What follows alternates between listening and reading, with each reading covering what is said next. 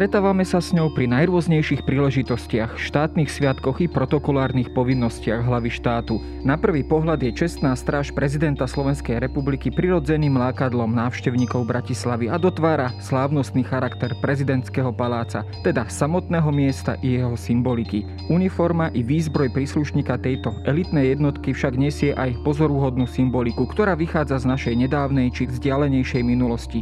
Čo všetko vlastne vidíme, keď sa dívame na mužov, ktorí majú tú česť strážiť aj dnes sídlo prezidentky Zuzany Čaputovej, alebo ju sprevádzať pri vítaní vážených hostí zo zahraničia. Čestná stráž oslavuje 20 rokov svojej aktuálnej podoby a je to aj príležitosť povedať si viac o jej historickom pozadí. Konec koncov tvorí súčasť našej národnej a štátnej symboliky. Počúvate pravidelný podcast Dejiny denníka Sme. Moje meno je Jaro Valen, som šéf-redaktor časopisu Historická reví a o čestnej stráži prezidenta Slovenskej republiky sa porozprávam s výtvarníkom, publicistom a spisovateľom Jurajom Hradským. Novembrové číslo historické revy vám predstaví vzostup a pád Alexandra Dubčeka. Dozviete sa, ako stratil dôveru Moskvy a prečo sa podpísal pod represívny obuškový zákon. Bol Dubček hrdina alebo iba politik, ktorý zlyhal? Nové číslo magazínu Historická revy je už v predaji.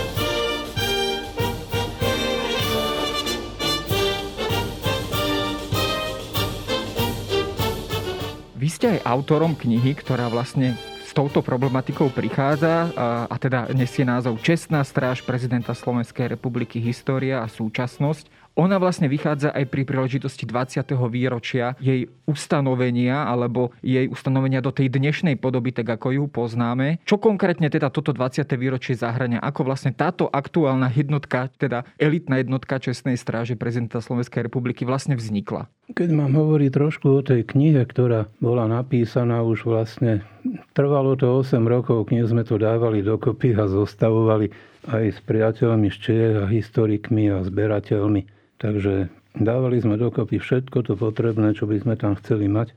A závideli sme českým priateľom v Prahe, že hradní stráži vlastne vydali už tri reprezentačné publikácie, kým my sme tu prišli, dostali sa iba k jednej, ktorá vlastne prebehla i tak, iba tak interne, že vydali o čestnej stráži publikáciu, ktorá teda obsahovala históriu od toho roku 1993 No ale ja som mal na mysli také dielko, ktoré by hovorilo o histórii vlastne telesných, e, čestných stráží tu až neskôr, ale že z čoho to vlastne vyplynulo, tá čestná stráž. Ísť do také minulosti, aby tí ľudia sa dozvedeli, že e, čo sa týka tej symbolickej dnešnej funkcie čestnej stráže, hoci oni tiež sú cvičení samozrejme ako na bojové úlohy a cvičia so zbraniami, že zastanú si aj tú úlohu toho toho komanda telesného, ktoré má ochraňovať nielen tú budovu, ale aj prezidenta. Ale teda hlavná úloha spočíva v tej ceremoniálnej funkcii. Takže kniha hovorí vlastne od počiatkov telesných stráží, či už to boli stráže e, faraónov v Egypte alebo v Asýrskej ríši, či neskôr potom v Macedónii Alexander Macedónsky, ktorý mal obrovskú jednotku, ktorá vlastne mala funkciu telesnej stráže. No a ďalej sa cez toto prehraňame nejakým spôsobom až do Grécka, a starého Ríma. Keď ja do toho tak vstúpim, mohli by sme povedať, že tá tradícia čestných stráží, teda samozrejme nielen u nás, ale všade v Európe alebo v našom západnom svete, keď to takto zjednoduším, už sa odvíja povedzme teda od tých antických čias, keď hovoríme o nejakej pretoriánskej garde, ale povedzme aj do toho 16. storočia, keď hovoríme o tej švajčiarskej garde pápežov a podobne, že vychádza už tá myšlienka v podstate konštituovania, vytvorenia takejto čestnej stráže už vlastne z týchto základov? Určite, keď, sa zoberie, keď si zoberieme našu históriu, čo sa týka Uhorska a vytvorenia Uhorského kráľovstva, tak Štefan, ktorý teda po smrti svojho otca Gejzu eh, kandidoval, keď to povieme v dnešnej terminológii, na veľkoknieža, lenže mal tam toho svojho oponenta v Kopáňovi. No a on vydal dokopy vojsko, tak sa stretli vlastne na tom svojom údelnom kniežatstve v Nitre a tu získal podporu kniežat Poznaná Honta, ktorí teda ho svojimi družinami vojenskými podporili. No a on ako vážil si to, tento ich príspevok a on ich vlastne povzniesol a povýšil na takých veliteľov svojej telesnej stráže, takže on vtedy si zostavoval takto telesnú stráž, ktorá slúžila na jeho ochranu a ochranu jeho sídla.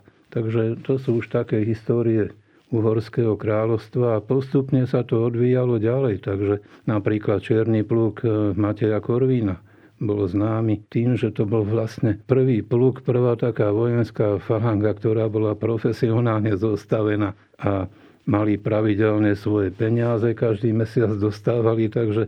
Čiže inými slovami bolo to také žoldnierské vojsko, alebo teda žoldnierská jednotka.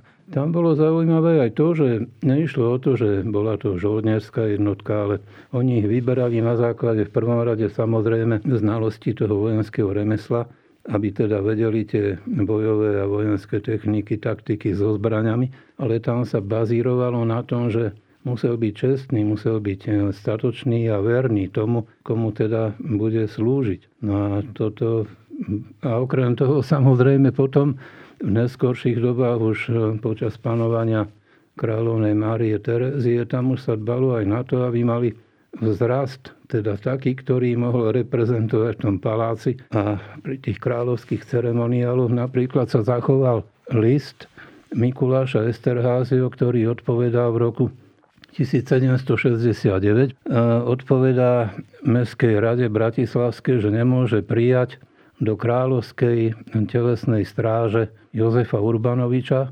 lebo nesplňa výšku. Určite nepredpokladal, že sa jedná o výšku inteligenčného kvocientu, ale teda, že, že tam pôjde o telesný vzrast. A škoda, že nenapísal že akú výšku vlastne ten Urbanovič mal, aby sme si vedeli teda zosumarizovať, že aké boli vtedy požiadavky na to. Všeobecne boli ľudia oveľa menší, vidíme to aj podľa zbrojí v múzeách, takže neboli to nejakí veľkí chlapi. Boli výnimky samozrejme, ale do tých stráží sa snažili vyberať chlapov, ktorí budili aj teda nejaký rešpekt tým svojim zjavom. Ja si spomínam na takú zaujímavú vec, neviem, či je to pravda, skúste možno potvrdiť alebo vyvrátiť. Keď sa vrátime úplne ešte do uhorského stredoveku k Belovi IV., tam sa často spomína taká tá kumánska jednotka, alebo teda kumánsky bojovníci, exotickí bojovníci, mohli by sme povedať, ktorí vlastne vytvárali aj akúsi osobnú stráž, alebo akési, povedzme, kráľové komando, keď to takto zjednoduším. Stávalo sa teda, že príslušníkmi takejto telesnej, osobnej stráže panovníkov boli aj, aj cudzinci, teda príslušníci naozaj až exotických etník. Určite, no to bolo známe, že uhorské kráľovstvo a králi uhorskí sa ženili s kumánskymi princeznami, takže tie, a oni si prinášali na ten svoj dvor teda aj svojich, svoj sprievod a svoje zvyky. Napríklad, keď sme hovorili o Štefanovi I, teda bývalom Vajkovi, tak on, jeho telesná stráž sa skladala e, z variagov. To boli vlastne škandinávci, to boli vikingovia, ktorí prišli e, do Ruska a neskôr potom pomáhali e, Bázilovi II. bulharskému cisárovi.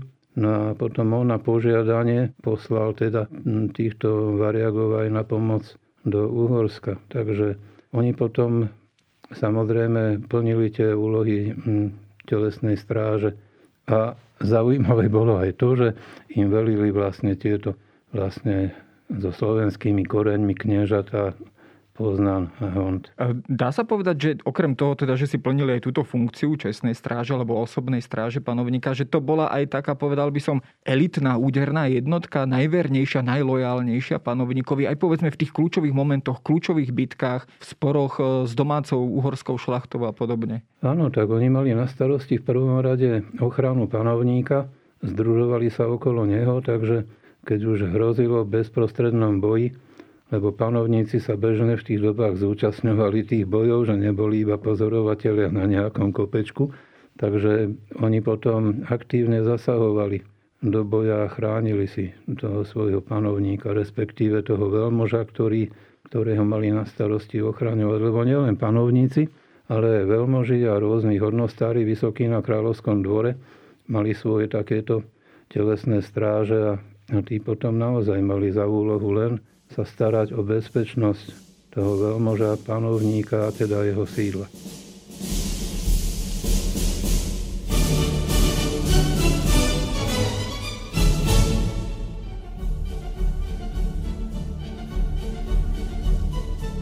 No, keď sa prenesieme už o mnoho bližšie k súčasnosti, povedzme e, do 18. 19. storočia, keď sa pozrieme na habsburských, našich habsburských panovníkov, opäť teda nájdeme e, takúto jednotku aj, aj v prípade povedzme Františka Jozefa, takúto telesnú stráž, ktorá aj už povedzme vykonávala okrem teda tejto funkcie vojenskej aj tie ceremoniálne e, funkcie, ceremoniálne povinnosti. Áno, určite. Už po Márii Terézii a po smrti jej muža Františka Štefana Lotrinského, tak bola zavedená napríklad on, keď mal svoje državy ešte v Taliansku, tak on tam bol zvyknutý, že si tam vydržiaval teda Lansknechtov, ktorí boli švajčiari. A on mal s nimi veľmi dobré skúsenosti a preto ich potom dotiahol aj na kráľovský dvor do Rakúska. Takže, a toto sa potom tradovalo až za Jozefa II. Ten potom Švajčarov rozpustil. No ale niektorí zostali strážiť napríklad na Pražskom hrade, aj v Holíči, e, na zámku a tie, tá tradícia tam jednoducho bola. No, a keď hovoríme o týchto Švajčiaroch a Lansknechtoch, tak od 16. storočia vlastne boli súčasťou Anielského hradu a hm, tvorili ochránku pápežovi. A vtedy teda naozaj tu bola bojová jednotka, ktorá si plnila tie svoje úlohy.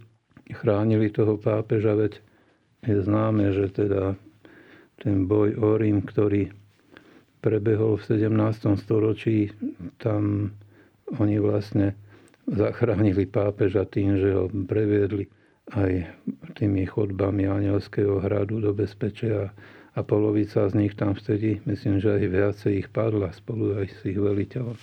Potom dokonca mali zrušiť hm, túto pápežovú ochránku, no ale nakoniec teda sa presadilo, že tí Švajčari tam budú slúžiť ďalej a dodnes to trvá stále, tá kontinuita je tam zachovaná, lebo napríklad tam v podmienkach vstupu do pápežskej gardy je to, že v prvom rade musí byť Švajčiar.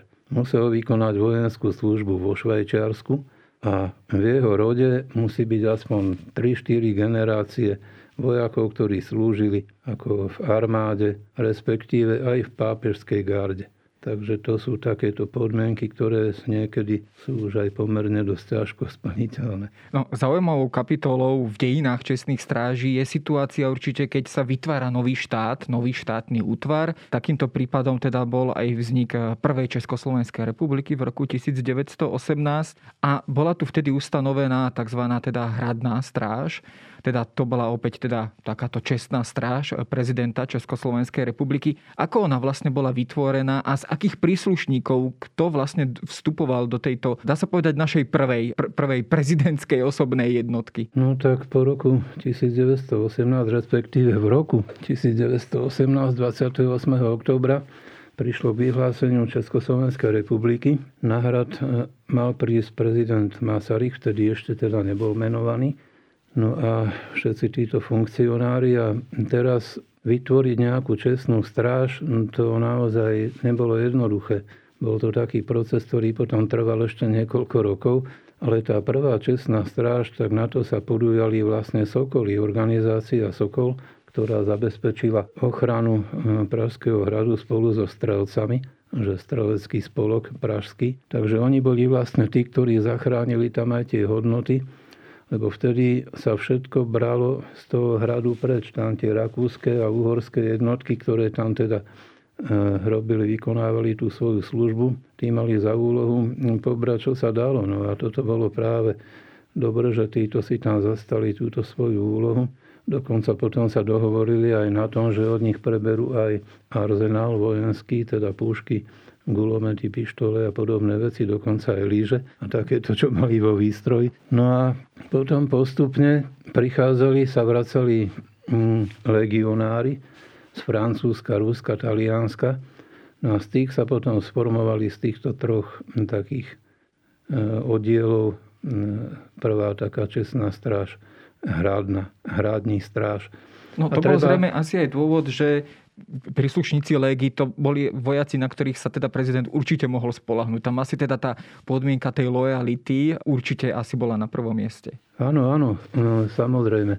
To bola takto podmienovalo vlastne. Musím tam podotknúť pri tomto, že práve my odvíjame históriu našej aj slovenskej čestnej stráže práve od toho roku 1918, lebo v tých legiách, či to boli francúzske, talianské alebo ruské, tam bolo veľa aj Slovákov, takže oni sa potom dostali aj do tej hradnej stráže.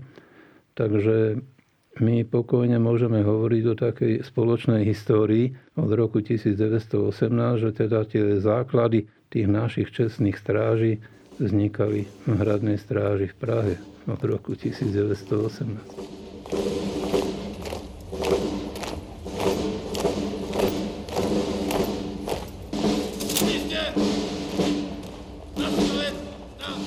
Čo sa s touto jednotkou, touto hradnou strážou, povedzme, stalo už po Mníchove 1938, respektíve aké boli aj osudy tej, tých príslušníkov. Konec koncov no, české krajiny boli obsadené nacistickým Nemeckom, vznikol vojnový slovenský štát. Dá sa povedať, že na čas, na krátky čas v podstate bola prerušená táto tradícia?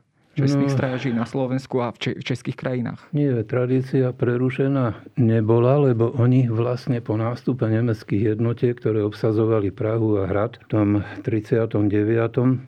tak oni vlastne túto hradní stráž tá bola zrušená no a oni tam kooptovali potom jednotku, ktorá slúžila na ochranu prezidenta Hachu, ale bola to len ceremoniálna taká štafáž, lebo všetko mali na starosti ochranu objektu a rôzne tieto bojové veci, to mali na starosti nemecké jednotky. Takže tu na už vlastne sa to, bolo to oklieštené, to vykonávanie tej eh, hradnej stráže, tak ako to bolo predtým.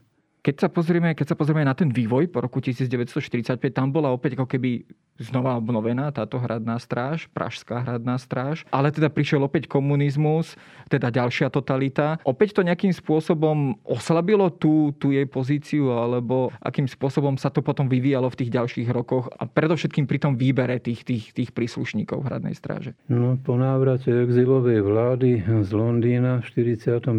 bola obnovená hradní stráž na Pražskom hrade. No a tam prišlo potom k takej situácii, však vieme, že to trvalo iba 3 roky a potom prišlo teda k prevratu v 48. No a tam sa stalo to, že hradní stráž, ktorá hm, patrila do pôsobenia ministerstva obrany, prešla pod ministerstvo vnútra.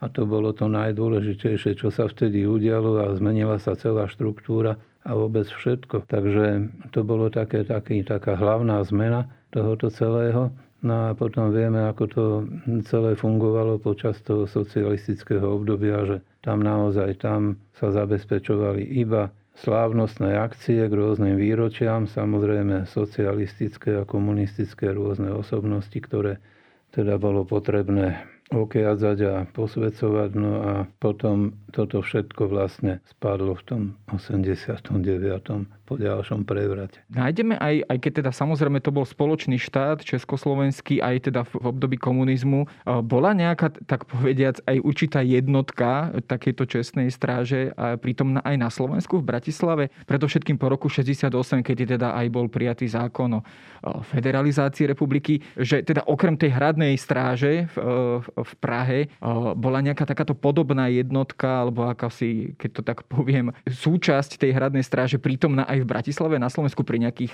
pri, pri nejakých opäť ceremoniálnych záležitostiach? No tu práve rok 1968 priniesol túto obrovskú zmenu a zase ten čarovný dátum 28.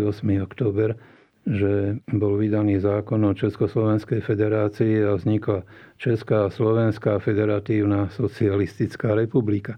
No a týmto pádom vlastne e, vzniká aj Slovenská čestná jednotka, čestná stráž, respektíve neskôr potom plúk čestnej stráže, ktorá sídlila v Bratislave na Šagátovej ulici v kasárniach. No a tie zabezpečovali všetky ceremoniály a všetko, čo sa odohrávalo na území Slovenska, či to bolo vítanie delegácií, vítanie prezidenta na Bratislavskom letisku alebo prijatie na hrade. Takže rôzne tie výročia na Dukle, na pamätníku a Svidník a ďalej všetky tieto Takže toto zabezpečovali Slováci a Slovenská čestná stráž. Keď sa pozrieme, samozrejme už samozrejme dôležitý dátum, rok 1993, rozdelenie Československa. Akým spôsobom sa teda už v tej našej režii, slovenskej režii vytvárala čestná stráž? Predovšetkým, keď sa pozrieme na tú jej symboliku, na čo ona vlastne nadvezovala, táto symbolika. Nájdeme v nej aj dnes nejaké odkazy ešte teda na prvú Československú republiku, alebo už sú to odkazy, povedzme, nás viacej upriamujú, povedzme, na rok 1800 48 na dobrovoľnícke zbory, alebo teda slovenských dobrovoľníkov počas revolučných rokov 1848-49. Z čoho tá symbolika vlastne vychádza a čo, ktorú môžeme aj dnes vlastne vidieť? Tu vlastne sa musíme na to pozerať asi tak, že už počas vytvárania tej symboliky od roku 1918 tam to bola symbolika akási taká vystupujúca z tej histórie a to bola nielen česká, ale aj slovenská, či už ide o tie ratolesti lipové e, s bobulami a ďalšie rôzne e, tri prúty e, svetoplukové, ktoré sa zviditeľňovali na šable vzor 24, ktorá mala tri tie prúty zdobené ripovými ratolestiami. No a rôzne ďalšie, či to bolo v oznakoch rôznych límcových a ďalších načiapkách, No a toto všetko potom v 93. sme sa snažili túto symboliku ako si len tak refreshnúť, že aby to nebolo v tom staromilskom štýle, ale že je to naša slovenská symbolika a netreba nič meniť, ani nič pridávať, ani preberať. Mňa napríklad strašne mrzelo, v 93. priatelia v Čechách sa dokázali oprostiť o tej e, výzbroje. Bola to pekná šabla, áno, v poriadku, ja nemám, nedám na ňu dopustiť, ale vyrábala sa v roku 1952, to bol vzor 52, Vtedy prišiel nový typ šable, s ktorým boli vyzbrojení generáli a teda dôstojníci čestnej stráže. Ale bola to šabla nie naša historická, z našich koreňov pochádzajúca. Vtedy, pravda, platilo heslo e, Sovietský zväz náš vzor, tak sme prebrali sovietskú šablu. Lenže Sovieti, ktorí sa pozerali na svoju históriu, Rusku, oni prevzali cárskú šablu, či to bola Donka alebo ďalšie typy, oni tam jediné, čo urobili, že na rukoveď osadili hviezdu, kladivo a kosák. A to bola celá táto zmena. Tak my sme túto šablu celú prevzali, lenže aby sme trošku do toho vložili aj niečo naše, tak nebolo to v Mosadzi,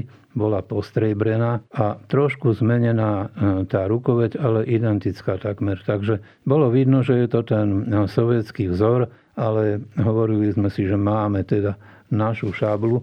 No ja som si tak hovoril potom v 93., že konečne príde k tomu, že sa tej šable zbavíme a nastúpime na ten náš typický, na tú 24 historickú leňu, samozrejme prispôsobíme dnešným podmienkam. Češi to urobili. Oni behom roka boli vonku so šablou, s touto 24 Ja som to s nimi stále pretriasala. Oni, oni ma vlastne takto, nie že dobehli, to nemôžem povedať. Predbehli ho, mali tiež tento istý ako zámer a boli šikovnejší. Ale ja som si hovoril, aj tak dobre, oni to spravili tak, že ju celú okopírovali, bez toho, že by tam pomenili čo len čiarku. A ja som mal úplne inú predstavu. Takže ja som potom vybehol v 93. To bol plukovník Strážovský. Predstavil som mu moje návrhy výtvarné. On teda bol s tým uzrozumený, že naozaj toto treba urobiť a veľmi sa mu to páčilo. Lenže potom trvalo ešte dlhých 5 hm, rokov do 98.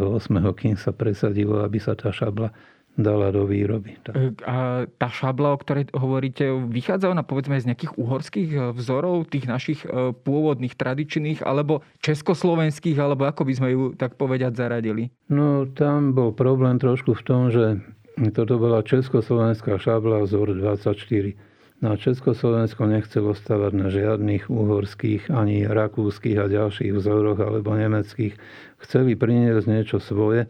Tam je zaujímavá jedna vec, že sme pátrali po autorovi toho návrhu, ktorý s touto nádhernou šáblou prišiel, že bol to úžasný nápad. Samozrejme, že tiež vychádzal aj z tých francúzskych trojprútových, ktoré mali gulaté, okrúhle prúty. A toto sú ploché zase také tri prúty že no, nevieme, nedopatrali sme sa a doteraz nevieme, kto je autorom.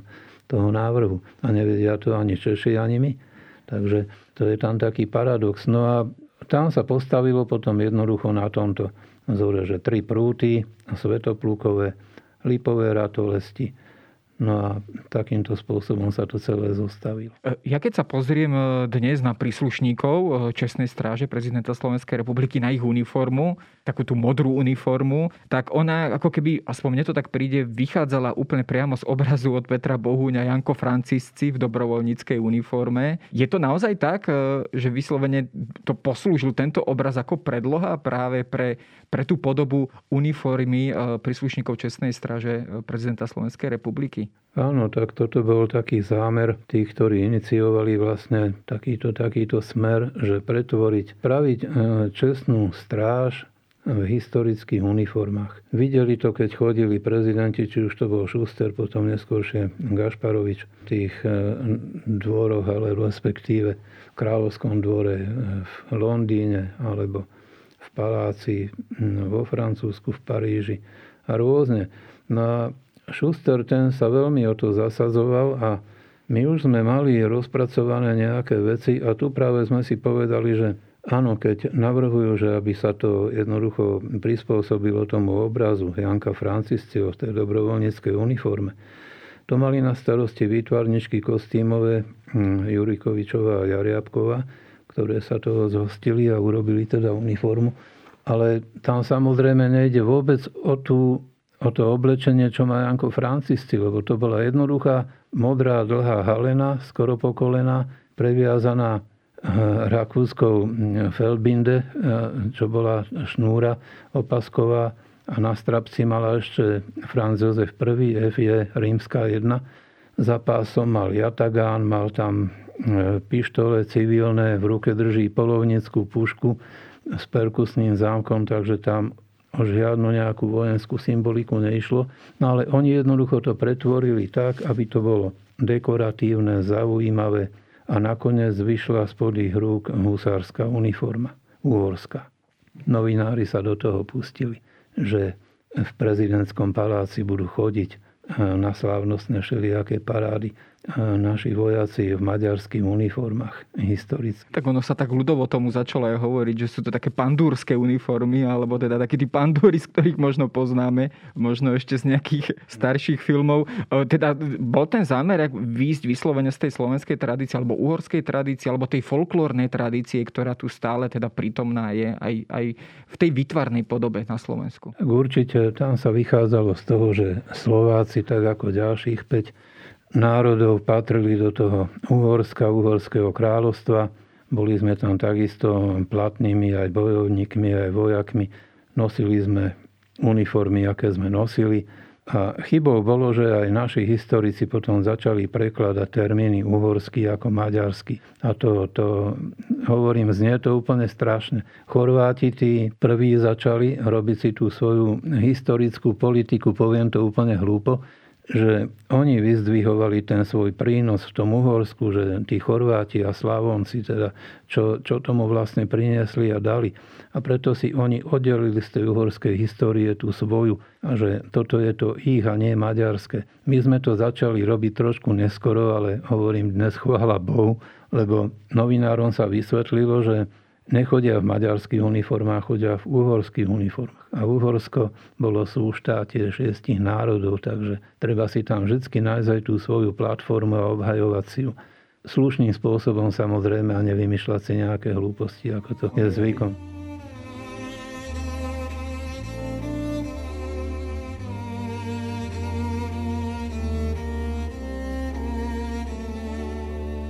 Symbolickej rovine sme sa vrátili k tomu nášmu pôvodnému, čo bolo aj náš, súčasťou našej histórie. A keď sa pozrieme na tu aj výzbroj príslušníka tejto e, čestnej stráže, čo teda okrem uniformy a aj spomínanej šable ešte u neho nájdeme, je to teda povedzme, je tam nejaký presne, predpokladám, presne stanovený zoznam vecí, ktoré asi takýto príslušník nosí. Áno, no nás trošku zaskočilo, lebo uniformy sa začali robiť skôr historické a ja som s kolegom bol prizvaný k tomu až keď už boli uniformy hotové. A teraz sme trošku boli zaskočení tým, že jednoducho je to husár. A husár, ktorý teda ako taký patrí na koňa. že tu na teraz sme dospeli k takémuto nejakému štádiu, že ten husár nebude mať konia, bude tam jednoducho sa producírovať pešo. Tak sme to museli prispôsobiť aj výzbroj, lebo husári mali krátke karabíny, aby mohli manipulovať na koni s dlhými, samozrejme to nebolo nemožné. No ale nemohli sme dať k uniformám krátku karabínu, lebo pôsobilo by to groteskne tak sme pristúpili k tomu kompromisu, že dáme im dlhú kresadlovú pušku. Prispôsobíme to asi v tej dobe, keď teda tá uniforma e, vznikla k tomu roku 1848, takže Našli sme tie kresadlové pušky, nakoľko pušky s perkusnou zámkou. Sice už boli v tej dobe sa vymyslené, ale nepoužívali sa nejako vojne. A vieme aj to, že Ludovič Štúr, keď objednával vo Viedni zbranie na pušky, takže boli to väčšinou vojenské kresadlové pušky. A tam ďalší paradox bol, že on prišiel do Viedne neskoro pre tú objednávku. Tá sa medzi tým rozpredala a potom nakupovali po všelijakých obchodoch takéto civilné polovnícke veci. A tam bol tiež taký trošku problém potom, že s tou výzbrojou. No ale my sme tú pušku uspôsobili samozrejme k tej funkcii, ktorej mala slúžiť, s tým, že mala tie dekoratívne ozdobné prvky, na zámkovej doske bola vyleptaná prezidentská štandarda a čo sa PSR, skrátka Čestná stráž prezidenta Slovenskej republiky. K nej bol bodák s púzdrom a závesníkom, ktorý sa nasadzoval na pušku pri slávnostných chvíľach. Potom k tomu bola patrontaška, zase so symbolikou e, slovenskou, e, slovenský znak okolo s lipovými ratolestiami No a ďalším atribútom potom bola šábla a na tej sme sa snažili, teda hovorí sa hlúpo vydovázať, lebo teraz sme mali šancu vrátiť sa k tým uhorským, klasickým, tradičným vzorom, ktoré sa nemenili vlastne 300-400 rokov. Jednoduchý záštitný oblúk, žiadny trojrozmerný, široká čepel bojová, ktorá teda bola potrebná, lebo ten jazdec, ten husár z toho konia potom, tá šabla musela byť aj pádna, že aby teda tú údernosť mala. Tak my sme to ale zase odľahčili, že tú čepel sme neurobili až zase takú širokú, lebo už to nebolo dneska potrebné. Je tam žliavok, ktorý slúži na odľahčenie čepele, čiže nie je žiadny krvný žliavok a tieto hlúposti, ako sa to pertraktuje. Vždycky to slúžilo na odľahčenie čepele. No a obohatili sme to týmito našimi, našimi, našou symbolikou znakmi, hm, trojlistkami lipovými s plodom a štátnym znakom. Takisto sa to použilo potom táto symbolika na pošve, či už to bolo na ústi alebo na ostrohe. No takže sa nám, myslím, podaril celkom hm, pekný kúsok a je to také reprezentatívne a myslím, že k tej uniforme to pekne dotvára ten celok. Samozrejme, čestná stráž si plní predovšetkým tieto slávnostné alebo ceremoniálne funkcie. Vy ste to už síce v úvode naznačili, ale sú títo príslušníci aj školení na naozaj ešte tej pôvodnej funkcii, teda naozaj, aby aj v prípade nejakého rizika naozaj plnili aj tú tú strážnu funkciu. To znamená, že, že nie sú len teda školení na zvládanie všetkých tých krokov, všetkých tých procedúr, tak ako majú následovať, ale teda sú aj naozaj zdatní, tak povediať, bojovníci, ktorí, ktorí dokážu splniť aj tú obrannú funkciu. No tu keď si zaspomínam do mojej mladosti do roku 74 a 76, tak ja som v Čestnej stráži slúžil tu na Šagátovej ulici a keď sme dostali nebude aj nejaké vychádzky, tak hliadky, ktoré chodili po meste z Dukovských kasární a z ďalších,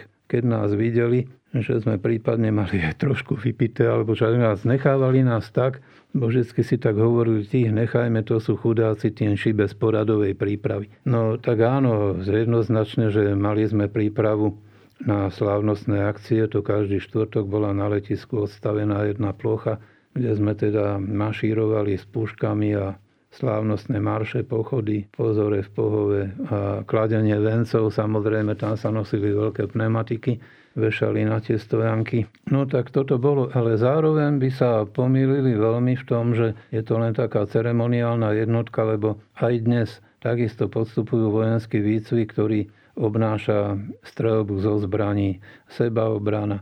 Takže oni sú schopní nielen teda robiť tú štafáž na tom prezidentskom paláci na dvore a vo vnútri v interiéri, že starať sa ako strážiť pri vchode, otvárať dvere, kľúčky držať a tak, ale že oni naozaj sú cvičení aj v tom, že keby sa niečo zbehlo, tak oni dokážu zasiahnuť a, a ochrániť. Tak ako to bolo vola, kedy v histórii dokážu aj dnes ochrániť a zhostiť sa tej úlohy toho, tej ochránky. A hoci dnes máme na to samozrejme cvičené iné inštitúcie, iné, iné rôzne z ministerstva vnútra, ktoré si zastávajú tieto úlohy. No, každopádne e, nie len teda túto obranu, ale aj tú e, symbolickú rovinu dodnes príslušníci na svojich uniformách nesú a o jej histórii, o jej historickom pozadí e, som sa porozprával s Jurajom Hradským. Ďakujem za rozhovor.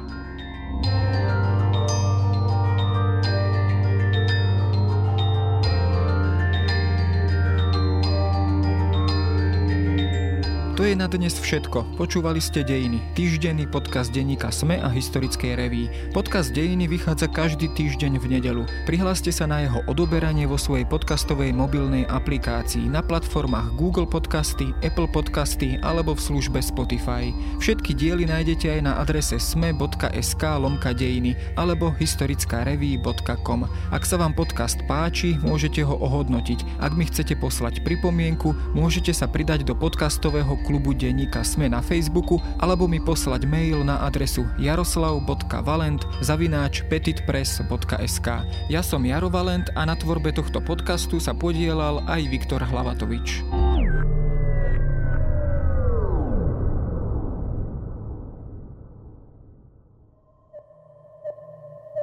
Porozumieť peniazom, súkromným či verejným, nie je ľahké.